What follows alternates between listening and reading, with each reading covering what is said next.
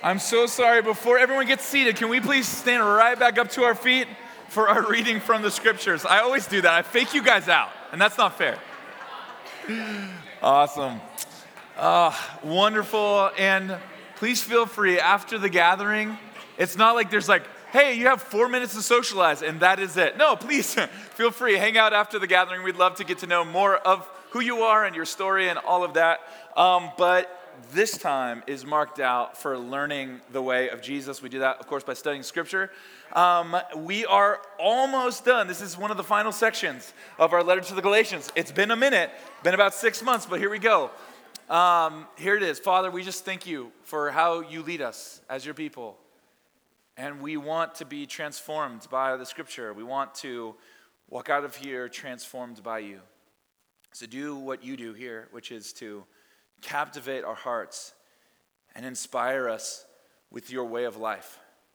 And um, Lord, we pray that you would just enable and empower me as your mouthpiece here right now to just say exactly what you have to say to this community. Nothing less, nothing more. Just would you be glorified and lifted up here right now. Amen.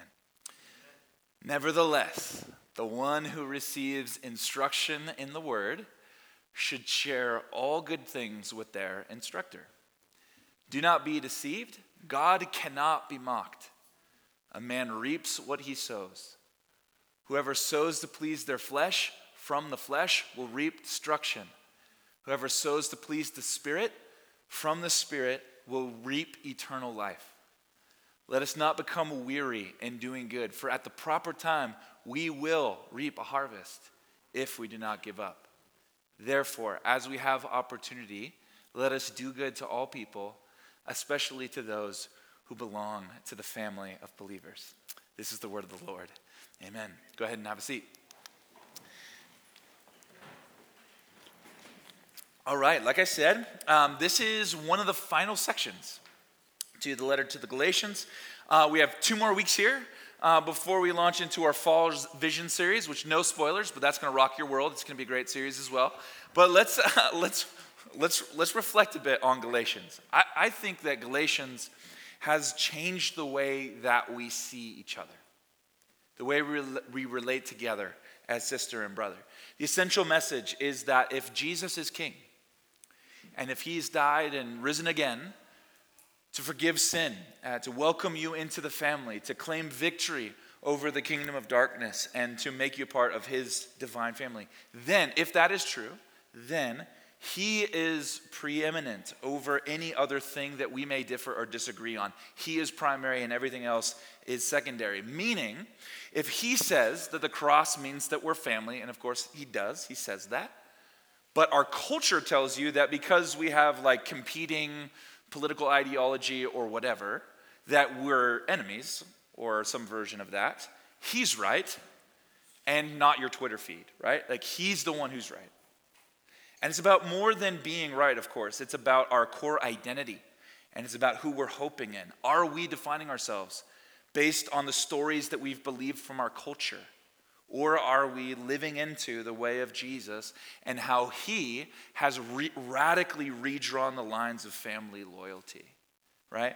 So, of course, um, we care about things like the midterm elections in America and current events and everything. We care about all of those things, and we're free to disagree about our differing priorities. But ultimately, we all hope in the exact same thing we hope in the return of Jesus. That's what we're taught to hope in from the scriptures.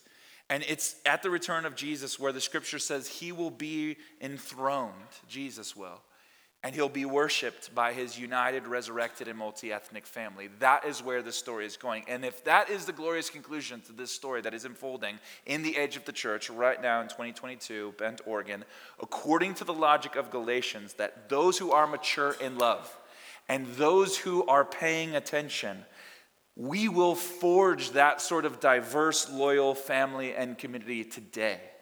Not because it's easy and cute or because it gives us all the feel good vibes or whatever, although it probably does at least some of that, but because it images and celebrates what King Jesus says our hopeful future will be. Are you with me on that? We're imaging and celebrating what Jesus says the future is. Like one scholar put it, we are the people of the future in the present. We have like a prophetic imagination about what Jesus said is coming at the end of this age. He is enthroned as king, and everyone is following after him and worshiping him and giving him praise. It's not uh, a bunch of fractured families, it is one family that is worshiping after Jesus. A while ago, I, um, oh, by the way, first of all, if that sounds like highbrow or idealistic, which I understand maybe some of that does, but the, the, the book of Galatians or the letter to the Galatians is highly practical as well. And that's particularly these last couple of sections that we're going through now. He's giving us a practical strategy for unity. It's totally possible, he says, for us to be united as one family when we walk by the Spirit or walk in step with the Spirit. We grow the fruit of the Spirit. Sometimes we call them the character traits of Jesus love, joy, peace, patience, kindness, goodness, faithfulness, gentleness, and self control. When we, when we walk by the Spirit, we embody these traits and it unites us. These are all things that help forge our unity. Now, um, a little bit about how this strategy works. I, I introduced you to this diagram a couple of weeks ago. Actually, this was probably almost seven weeks ago now. And by the way, when I introduced this concept to you guys after the gathering, uh, Karina Bond, one of my friends, she was like, hey, I, here's some feedback. And she gave me some good feedback, so I fixed it, right? So version one was okay. This version's great, okay? So follow along with me here. So, in other words, this is the, the strategy for unity in the church laid out by the Spirit and the letter to the Galatians. On the left hand side, you have you, who's a Jesus follower, you're a lovely person, and we're glad you're here. On the right hand side of the triangle, you have me, who's far from perfection, but definitely saved by God's grace. And in between the two of us, we have our differences, maybe our conflicting ideologies or opinions or theology or whatever, right? We have these sort of differences, whatever they are. Now, our job, according to Galatians, is not to like persuade each other to think like we think and to figure it all out. Our job is to walk in step with the Spirit. And as we walk in step with the Spirit, we are being led by Him towards Jesus. It, we are oriented towards and moving towards the same exact goal, which is, of course, to be like Jesus, to become like Him. So when we adopt His lifestyle, we possess His character traits, we love what He loves, etc. And as a byproduct of that journey, we all get closer together. And of course, we're still going to be different in almost every way personality, cultural heritage, Enneagram type, if you like. Also, many other things.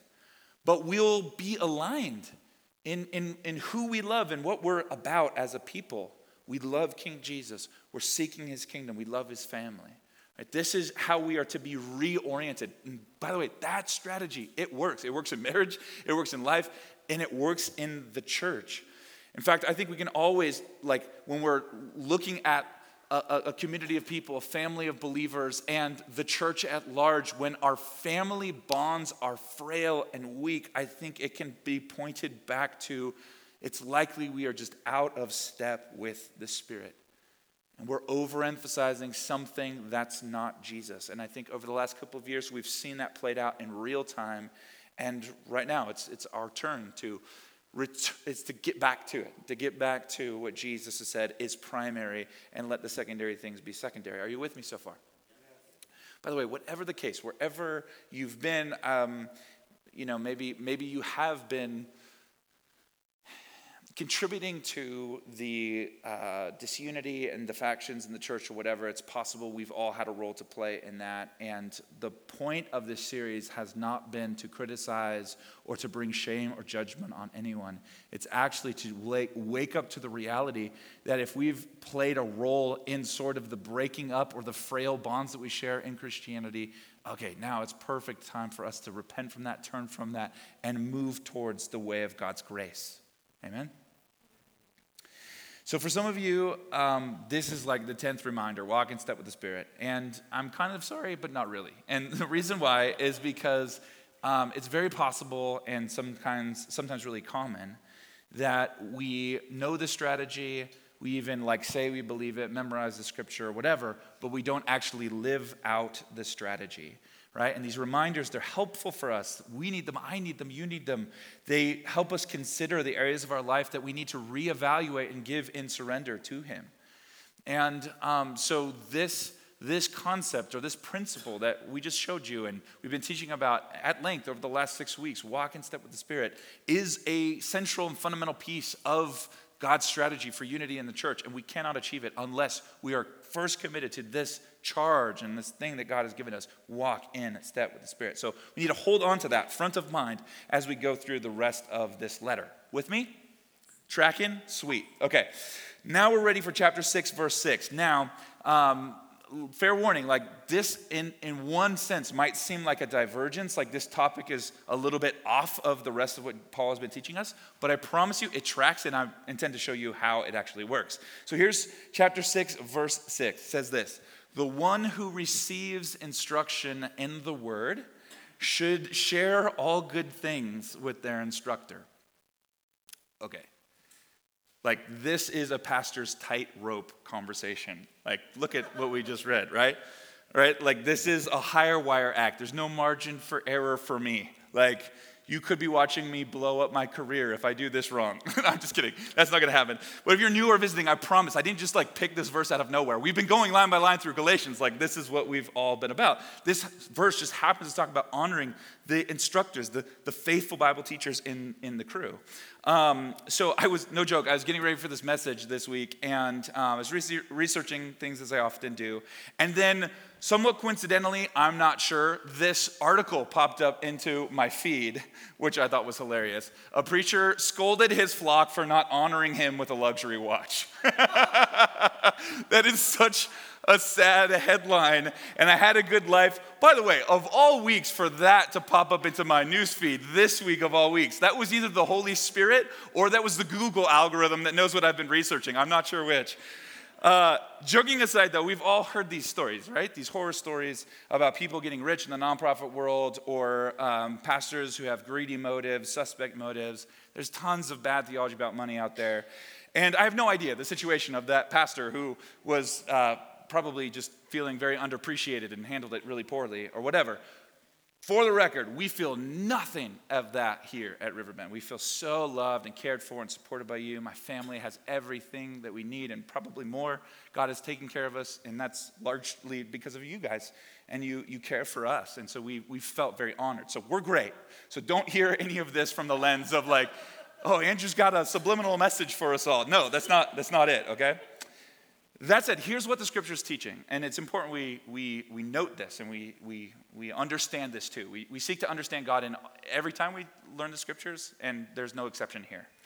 Wise, clear Bible teaching is essential, and particularly in a world that's largely forgotten or grown cynical about God's word. And today, like in Paul's situation in Galatia, where people have misused and abused and misunderstood the scripture, like we now more than ever we need competent we need accurate bible teaching. One of my favorite all-time verses you guys probably know this one well and will agree.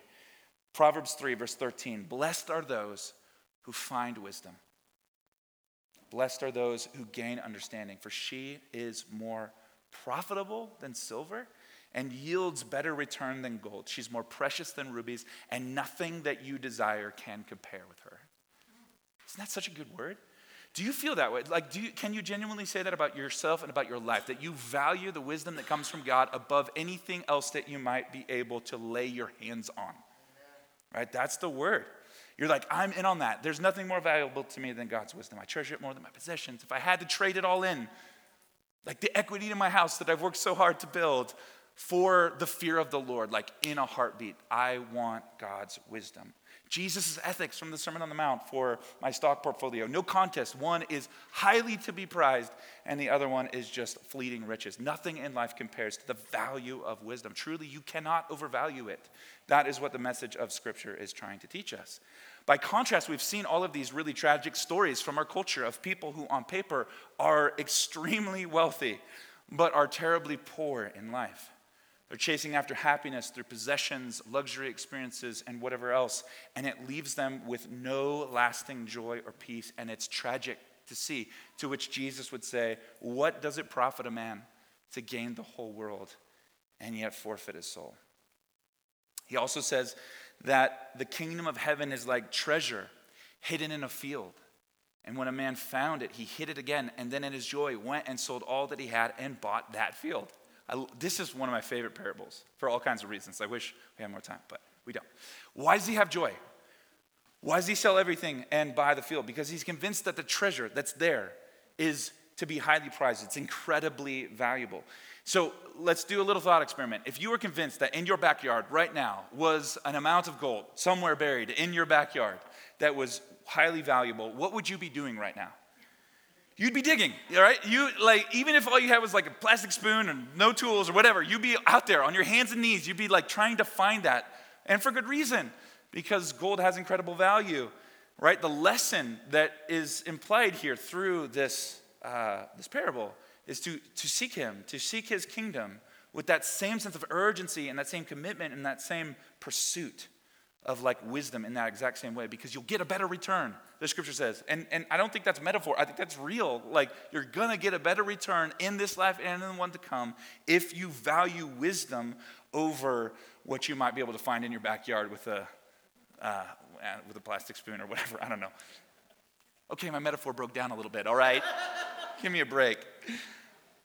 So the so if you're tracking the logic goes like this um, in galatians 6 6 if that's true, if God's wisdom is to be prized above any and everything else, particularly possessions, for the person or for the people in the church family who've given their lives in service to the study, the teaching, and to the sort of training of others in God's word, and they do that work faithfully, just make sure that their material needs are met. Make sure that they have what they need. They're not like figuring out real estate or cryptocurrency. Like that's not what they're doing with their life. They're, they're doing other things. So because of they're, they're, they're devoting themselves to the, to the instruction, the learning, to the teaching of God's word. So because that's the case, then like take care of their material needs. The, Paul tells the church at Corinth, like, hey, hey, if we have sown a spiritual seed among you, is it too much if we reap a material reward from you? Right? Right? He's, he's saying, and if there is a problem with that, then you're probably undervaluing God's wisdom and you're not and you're valuing your money and your possessions too much right? Again remember my disclaimer you guys are taking great care of us. We are so supported by you guys and so we feel very very loved.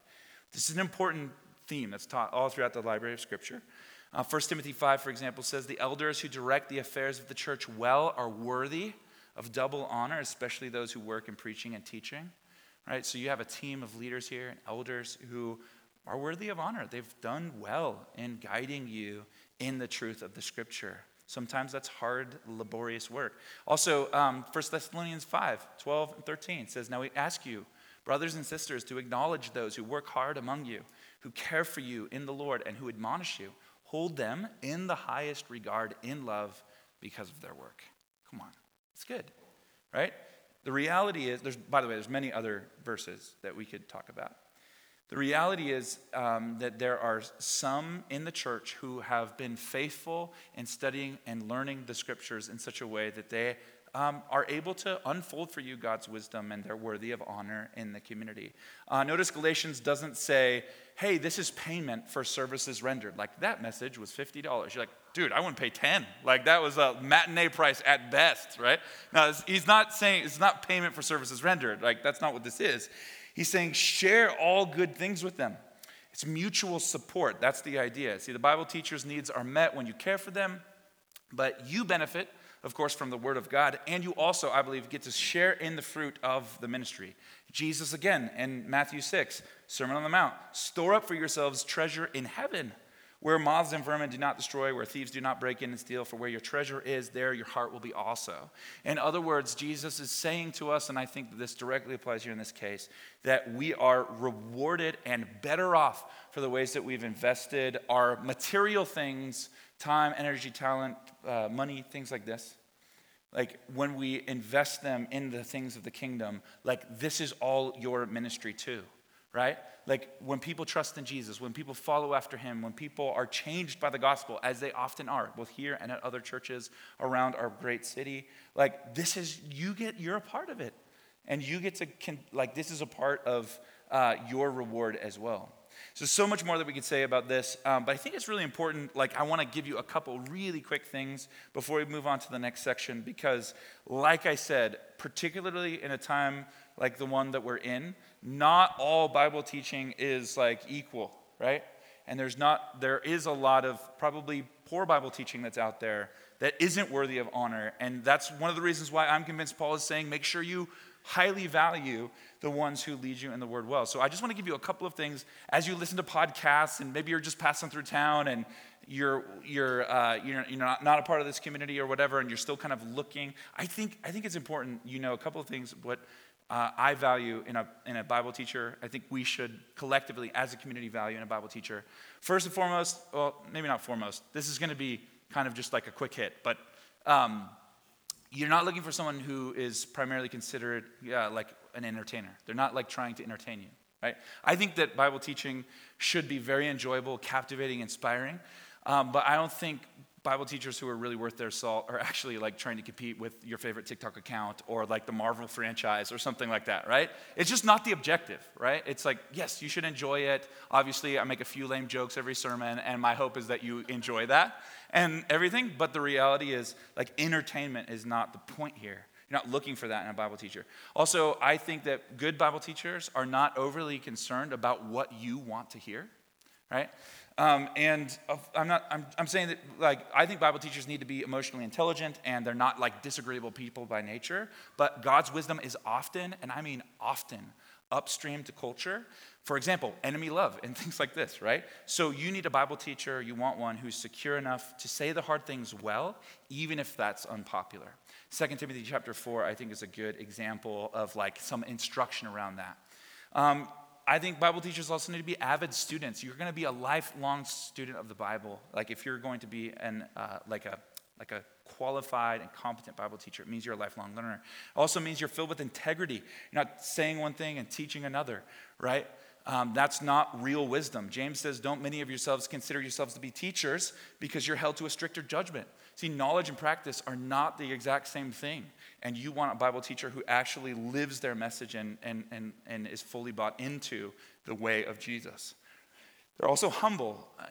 The scripture brings humility, it just does. Jesus was humble, and this is what you want from your leaders as well. All of the people that I respect when it comes to their teaching and their, the, the, the, the authors that I read, the professors that I highly admire, these are humble people, women and men who are humble. Um, I think actually the reverse is a warning to us. Like overconfidence is normally a problem. Pride is a problem when it comes to a Bible teacher. It usually means they're unstudied, uh, not studied. Because the vastness of God's word is like the universe. Like imagine if I said to you, I'm an expert in space. You'd be like, what part? Like, as soon as you find out something about the universe, it opens up a whole new facet of understanding that was previously undiscovered. And that's what the Word of God is like. There's a lot that we can be certain about, there's plenty that we can explore and have confidence in, but none of us, and I mean none of us, have even come close to exhausting it. So, overconfidence is a bad sign. What you look for is humility. People who are convinced of their orthodox faith, of course, and are highly committed to the uh, interpretation of the scripture, but they are humble about what they do not know.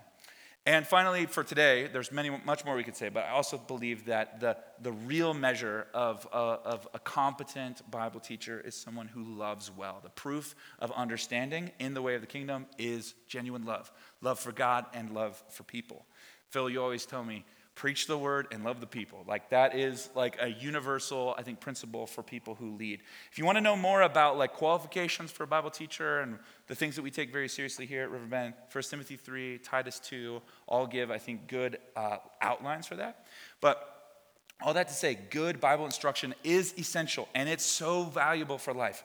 I would never consider going through life without having wise inputs on the scripture and we just quite frankly need them so, um, and again, I think this is why our church has, has done a, a good job, I think. Um, there's a lot we can grow in, but I think our church has done a good job in freeing up our teachers to uh, really give the Word of God our full energy. Okay, so what do you guys think? Did I survive the high wire act?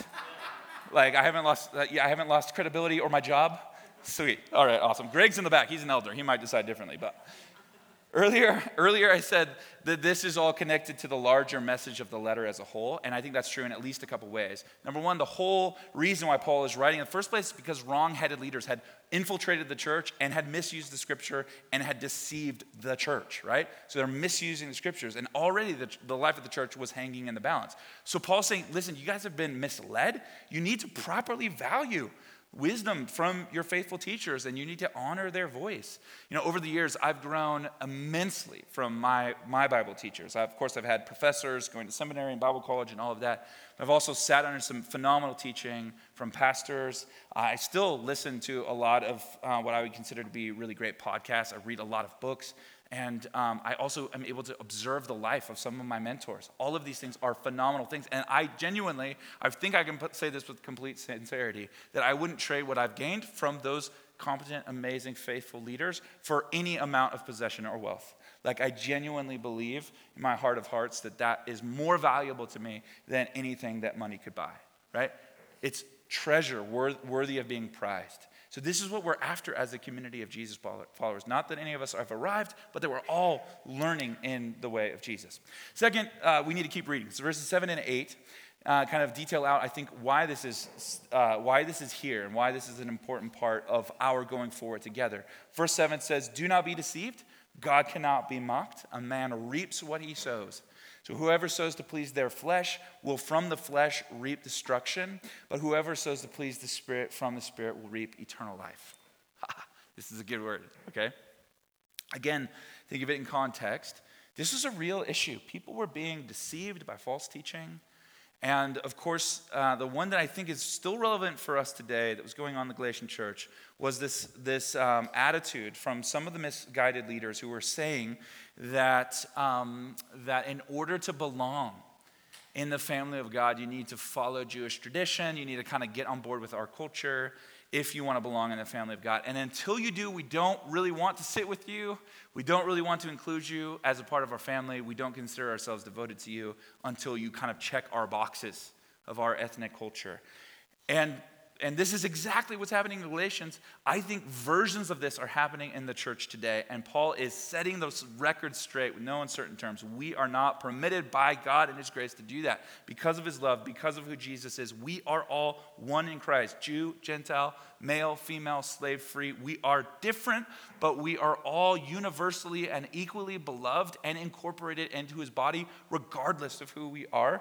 If we call on Jesus, we are a part of his family. We don't have to conform to secondary ideas and ideologies and virtues and values and things like this in order to belong in the family. Paul's saying you cannot do this. And by the way, that message, again, is for us too.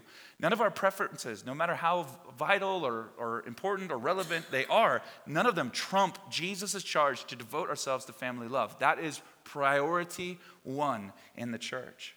And that's the whole series has been aimed at that direction. Paul's saying, you reap what you sow. Like, like that deception has been very damaging. Remember, he's talking to a community that's on the brink of probably not surviving until Paul sets the record straight here. So he's, he's saying you reap what you sow, your, your beliefs, your behaviors, your habits, these things that you've been internalizing and then acting on, this lifestyle, they have consequences. And of course, he's referring to uh, bad consequences, but, they, but it's possible also for our uh, actions or uh, the things that we sow to have good consequences as well. I think it's funny in our culture, uh, we have a hard time accepting, we try and pretend like cause and effect doesn't apply to our choices. But the reality is, is, if I text and drive, if I drive distracted, I'm going to wind up getting a ticket, getting in an accident, or worse, right? If I eat ice cream tonight, it will taste amazing. But in the morning, I'll feel like garbage, right? And if I do that consistently, I'll be overweight and have all kinds of different health challenges, right? So it's just the reality that, that our choices have real world consequences. And by the way, I love ice cream, and I'm, it's not a sin to have ice cream. But I just, it's just, it's, I think it's a good example. You reap what you sow. And of course, this is a uh, prevailing theme throughout Scripture. I just want to show you one example from Proverbs 24. It says, um, it says this If you say, but we knew nothing about this, essentially trying to claim innocence when you're actually guilty. Does not he who weighs the heart perceive it? Does not he who guards your own life know it? Will he not repay everyone according to what they have done? Yeah, this is a pretty sober warning when you think about it. And um, I don't know how this is all, how you're experiencing this verse or even this whole message. I'm not quite sure. But it's a sober warning. And, you know, sometimes I think we read passages like these, like, like as though God is being like harsh with us. Like, you better not do that thing that God hates and doesn't like. And maybe that is one angle. And certainly, God absolutely and without a shadow of a doubt has a moral code. But he's warning us out of his love for us and because if we don't live into the code that he has for us, the way of life, it leads to destruction. It's harmful to you and it's harmful to your relationships. Galatians says, if I sow to the flesh, then I'll reap destruction. If I'm impatient, if I, it's not metaphor, it's like very like concrete, right? If I'm impatient, if I have an outburst of anger, if I lie, or whatever, break God's code in one form or another, my return will be hurt, distrust, broken relationships. It's harmful, it reaps destruction. And God is warning us not necessarily to be harsh, although there are times where those instructions sound that way. But he's warning to spare me from destroying things. And if you're a parent or you've been parented well, you know exactly what this is about. This is what loving parents do all the time. Uh, for example, a couple of weeks ago, my family and I we were camping out in Eastern Oregon, which was a blast. It was incredible. Thank you, Malia, for the recommendation. Um, it's this really cool, out of the way spot that um, was very like all the places here. You know how it's just totally overrun with people and campers and everything. It's a quiet spot and it's beautiful. Uh, it's called Anthony Lakes. I'm not like holding out on you. It's called Anthony Lakes and it's a great spot. Um, Anyways, we were camping as a family. And we got to our campsite. The first thing that we noticed was that around our campsite there was this really steep hill and then a sharp turn around, you know, the loop that they have at the campsites. So there's a steep hill and then a really sharp left-hand turn at the bottom of that hill. And my son Judah, who's four, is like just learning how to ride his bike. He's getting pretty good, but he's not that good. Like he couldn't handle that kind of terrain and stuff like that. So the first thing I said is, "Okay, buddy, here's your helmet, here's your bike, here's your pads." Have fun, enjoy, we're gonna bike, but don't go down that hill because you're getting awesome, but you're not quite there. I don't think you're quite ready to go down this hill. You might get hurt. And sure enough, within an hour, why is it always within an hour, right? Forgot the instruction, and sure enough, I hear like crashing and burning, and then just all out like fit, just like complete like tears and crying, all that. And sure enough, he didn't just like tip over and kind of scrape his knee. He went like off the road, over the handlebars. The bike is on top of him, and he's just like living his nightmare, right? And that's that's essentially the idea. Is like I, I was warning him because I loved him, and I knew that if he went down that path, it was likely going to lead to a lot of pain for him. Turns out I was right and he suffered the consequences. And it wasn't, I, I, I wasn't doing that out of harshness or, or whatever. I was doing it because I wanted to warn him that, that if he went that way, that it would probably lead to destruction. So, are you tracking with me? You, if you, you reap what you sow, if you sow to the flesh, you reap destruction. That's the warning. But it's not just a warning, it's also a promise. The flip side is also true right? So we sometimes we of course notice that, but we need to notice the positive. If you sow to please the Spirit, which of course is a link back to uh, chapter five, walk in step with the Spirit, then you will reap eternal life. So, again, the purpose of Jesus' teaching is not to scold you or be harsh with you.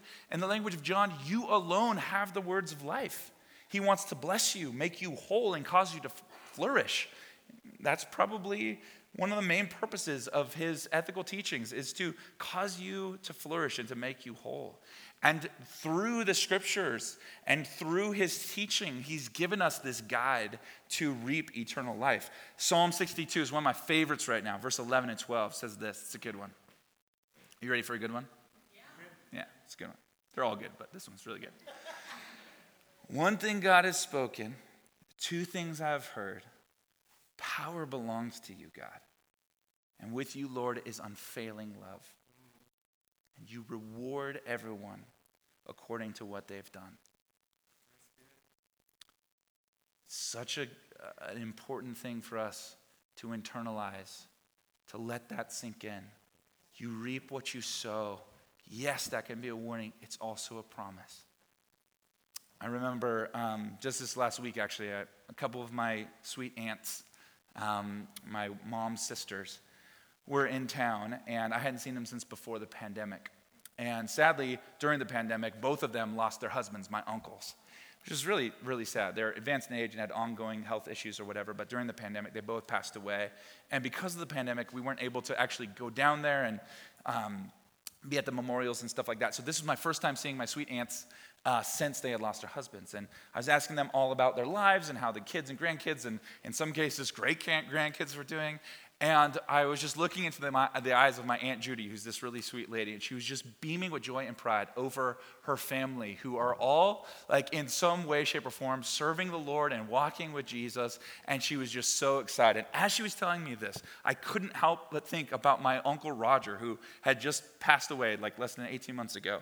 And he was this really great man, but he was a Korean War veteran, and uh, when he came home from the war, they didn't really know what PTSD was, and he was suffering from all kinds of things, and he wound up drinking himself almost to death. And it was causing all kinds of pain and suffering in his family, obviously, verbal, physical abuse, and horrible things.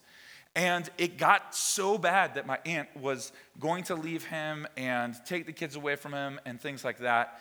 And right in that moment, essentially the quintessential example of sowing to the flesh and reaping destruction. His life was on the brink of destruction, of never being able to go back, essentially. But right at that time, this is again, actually before I was born, he had an encounter with the Lord.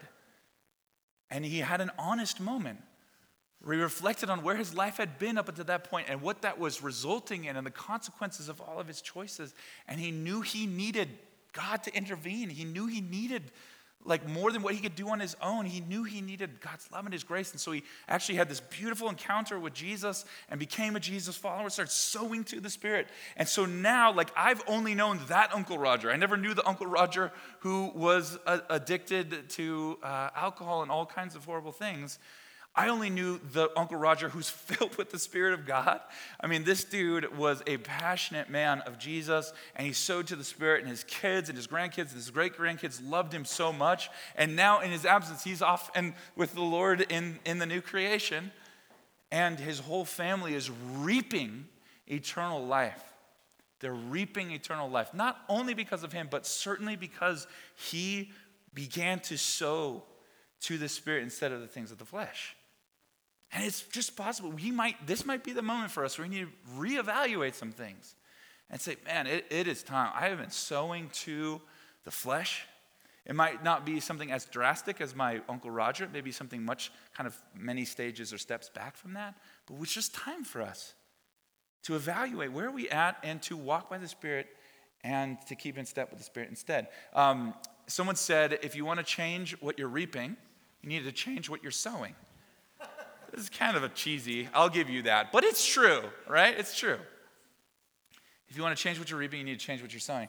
If you're a farmer, which none of us are, we're all like, I don't know, we design websites and work for tech firms and stuff like that. This is Bend, right? But if we were a farming community, you would all understand this reference, and the scripture is filled with agrarian metaphors. So here we go. Um, if you're a farmer and you want to reap corn, that's the, heart, that's the crop that you're growing. If you're planting wheat, right? You're not putting the right things into the ground in order to get your desired result. It's, it really is that simple. And that is the, the, the promise from the scripture and the challenge from Galatians is you can, you, you've been given everything that you need to reap eternal life. I think that's both in the age to come, but it also has to do with like a peaceful, whole, flourishing life in the here and now. Like you've been given everything you need from the scriptures and in the spirit and through the community of the church. Like you've been given what you need to reap eternal life. Like it's for the taking. We need to step into that by sowing the things of the spirit. And you can like start sowing the things of the spirit right now. You, you don't have to wait. And again, Another reason why we need faithful instruction in God's word. We may not always want it. Sometimes we hear things from God's word and it hits us and we're like, ah, that's not what I want to hear. Sometimes we resist. Sometimes we feel like, ah, I've heard all of this before or whatever. But wisdom does not come by accident. It doesn't come from me. It doesn't come from you. It doesn't come from man. It comes from the heart and the will of God through the scripture and the revelation of his Holy Spirit. Amen? So here's how we conclude what are we like specifically then? What are we supposed to be sowing? If you're sowing to the flesh, you're like, okay, I don't want that. I want to sow to the spirit. Well, go back and listen to the last six weeks of teaching. That's one answer. Uh, we need to um, like keep uh, keep in mind like all the things that God has already been showing us. So Paul is kind of highlighting back to that, but also keep reading because he gives us some really plain and simple easy to apply instruction right here, right now. Let us not become weary in doing good. For at the proper time, we will reap a harvest if we do not give up. Therefore, as we have opportunity, let us do good to all people, especially to those who belong to the family of believers. So imagine you're in Galatia, or maybe you don't really have to imagine because you felt this sort of collective angst in the church that our family bonds are frail and weak. But just imagine a community on the brink of sort of falling apart because of disunity and because of all these other things. And you hear this message from Paul walk in step with the Spirit, keep in step with the Spirit, and you will produce the fruit of the Holy Spirit, the character traits of Jesus, will become the norm for your life. And he says, Don't grow weary in doing good. That's intentionally fairly general. Because he knows, the Spirit of God and Paul know that we know what that means. It's the people to your right and left, it's the people in front of you behind you. It's the people that you've maybe broken fellowship with or difficult for you to hang with right now because of one reason or another. We get it. It's like we get it. We are different. This is not always easy. The, the option, though, and the instruction is so very simple do good to them. Never grow weary in doing good. There's this beautiful story about this woman named Amy Carmichael. Amy Carmichael, are you familiar with her? She's this wonderful missionary. She's an Irish woman, grew up in Belfast. And the defining moment of her life that she talks about in her uh, autobiography is a moment when she's a teenager after church on a Sunday. Her mom's walking her home in rainy, rainy, rainy Belfast to their home. And on the way, they encounter this elderly woman who's carrying a heavy load of something. The, the, uh, the, what I was reading didn't, didn't say what it was. But there's this elderly woman by herself in the rain carrying something way too heavy for her, going in the opposite direction of where Amy and her family needed to go. And her mom said, Stop what you're doing. We're going to help this woman and we're going to take her to wherever she needs to go. We're going to take, we're going to do good. We're going to take care of this woman.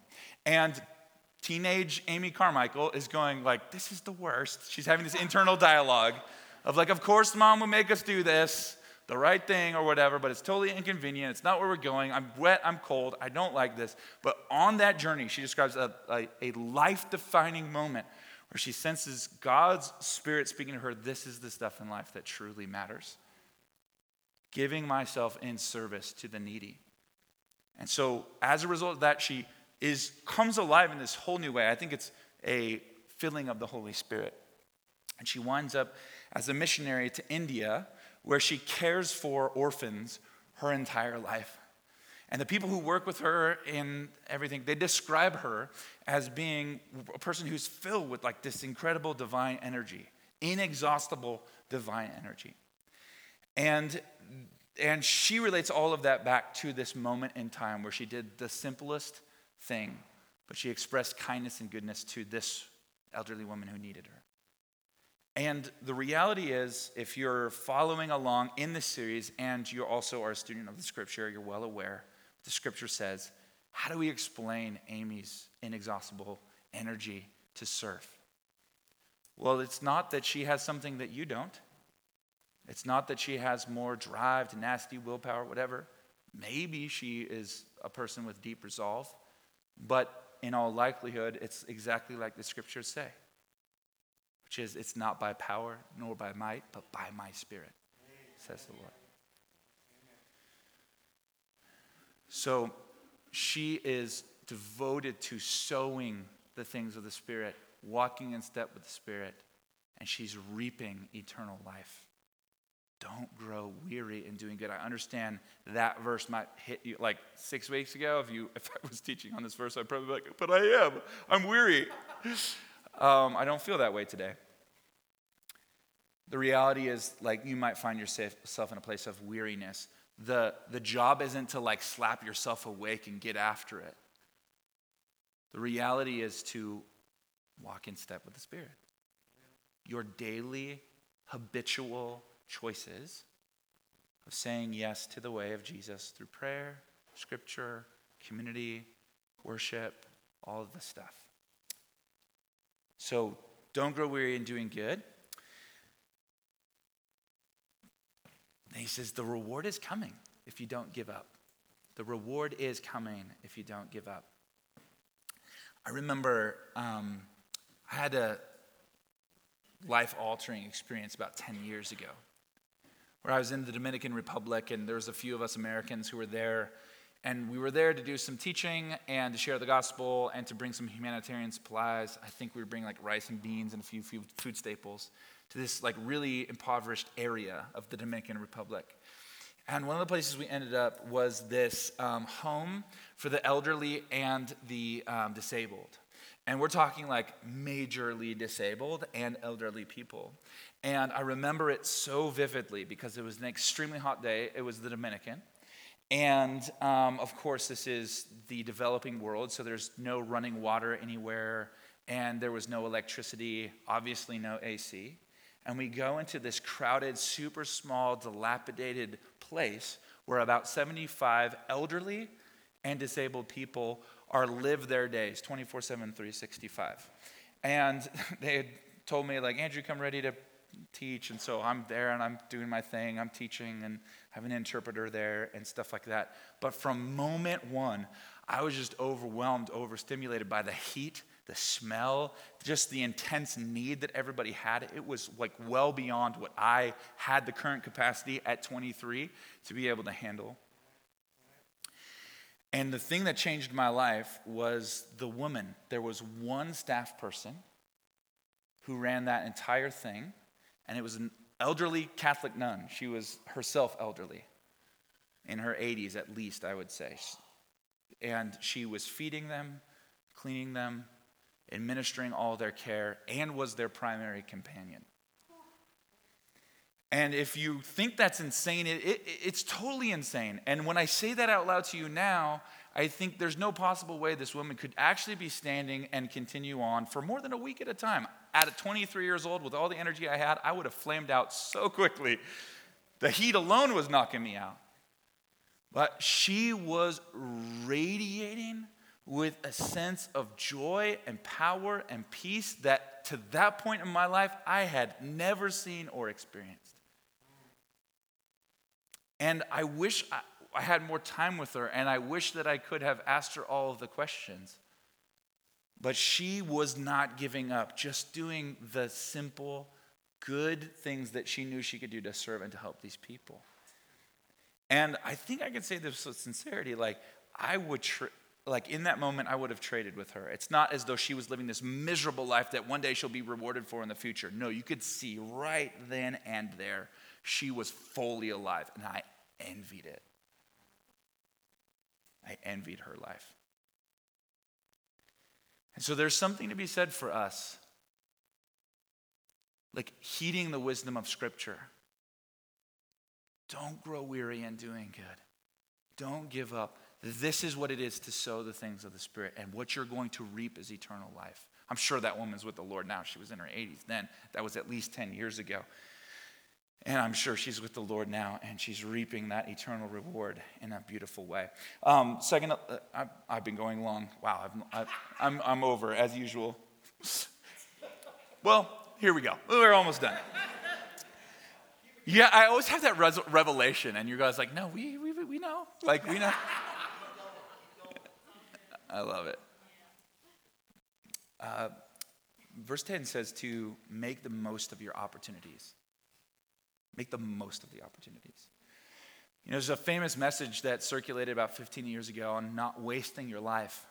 And I think there's something for that for us because it's very easy for us in this life to be distracted by material things, to be distracted by our life plan and what we'd like to see happen in the next five years or whatever. And most of those things are good things, none of which I'm judging you for, nor should you feel judged for.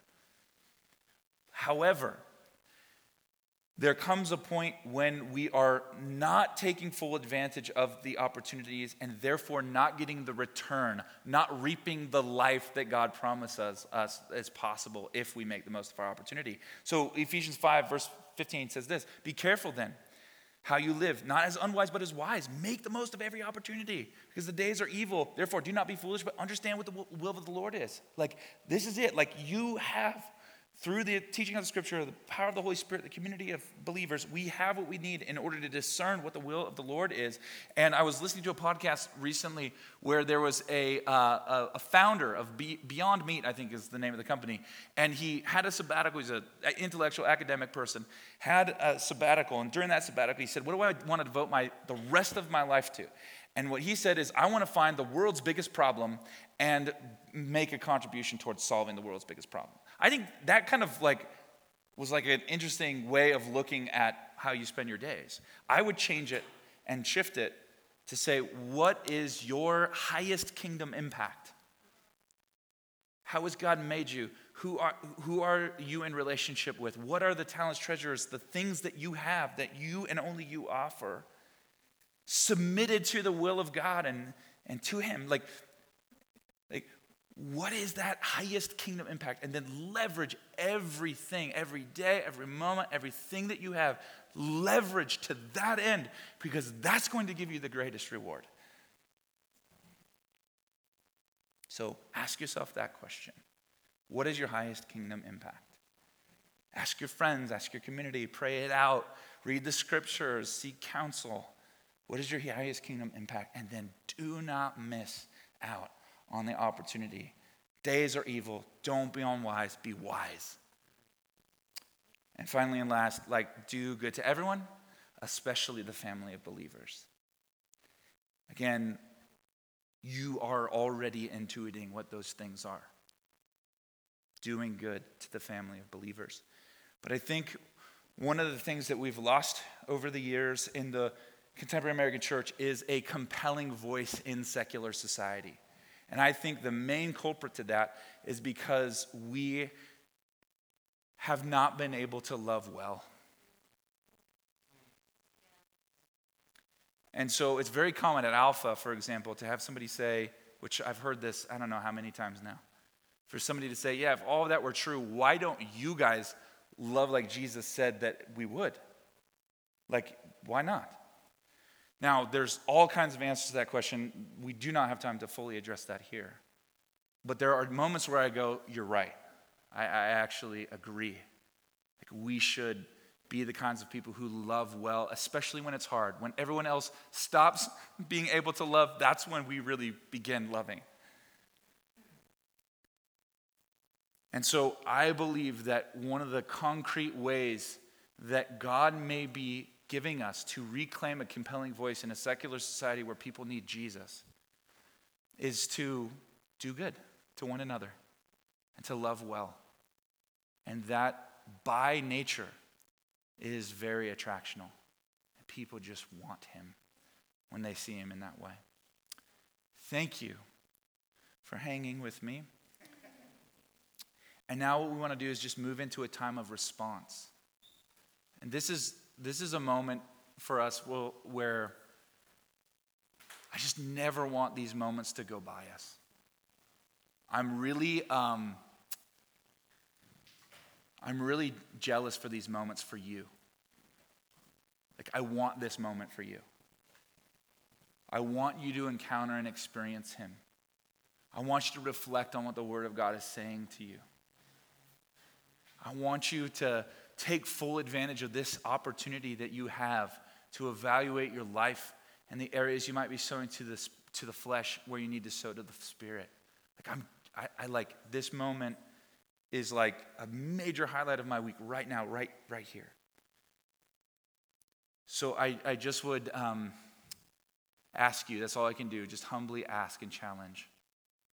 Would you be present in this moment and allow the Spirit of God to maybe bring to uh, your consciousness what he's asking to apply out of this message. So, will you please stand with me?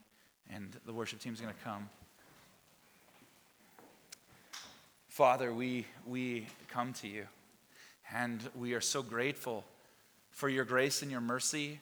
Thank you that when we mess up, you aren't filled with rage for us, but you're actually just compelled by compassion to keep us from destroying life. And it's really, it comes down to your love and your mercy and your compassion, and we are just so grateful for that.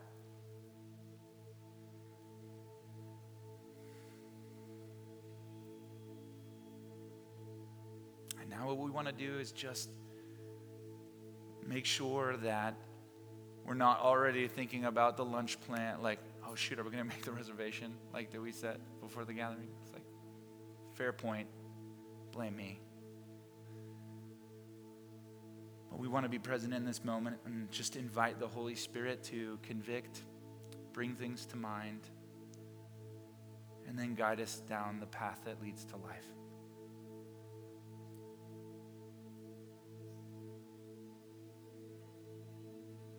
God, I thank you for your great compassion and your forgiveness. And as we reflect, I just ask that you would gently bring to mind areas of life where we've been sowing the wrong stuff. We've been putting the wrong stuff into the soil of life. God, we can't stand your condemnation. We couldn't do that. That's why you sent Jesus, and we don't have to.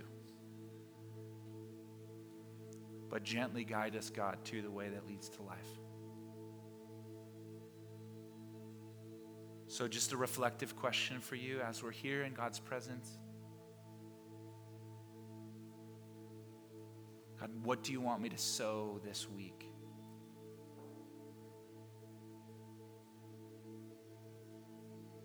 Who is it that you want me to care for?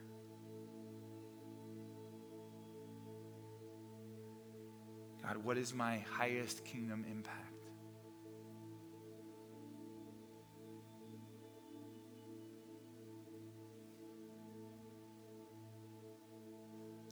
Help me to make the most out of every opportunity.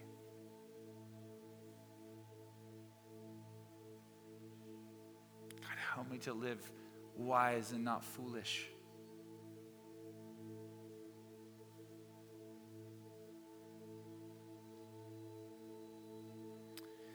And now I just want to encourage you that if you're feeling weary, you're feeling overtired and you're like, yeah, I know, I've been trying all of what you're saying and I just feel tired. Okay. Just notice that. And now what we want to do is just pray God's divine power and energy over you.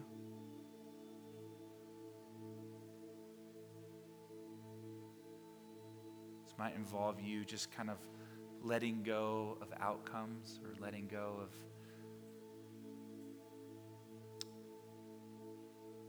like uh, the way you thought things would go.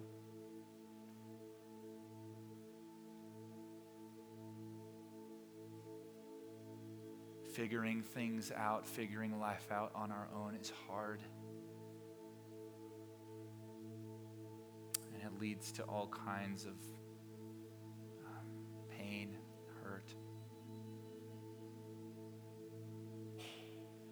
But stepping into the flow of your Holy Spirit is freeing and it brings peace.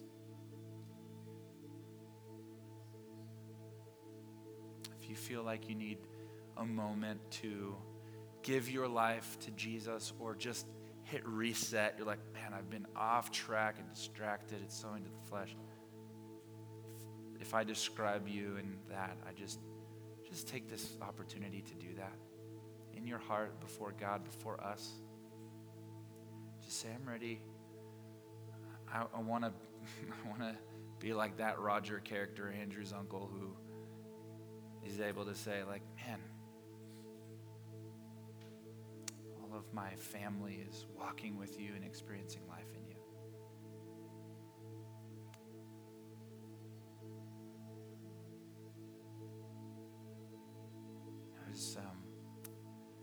though we sometimes get uncomfortable in the quiet, God is not.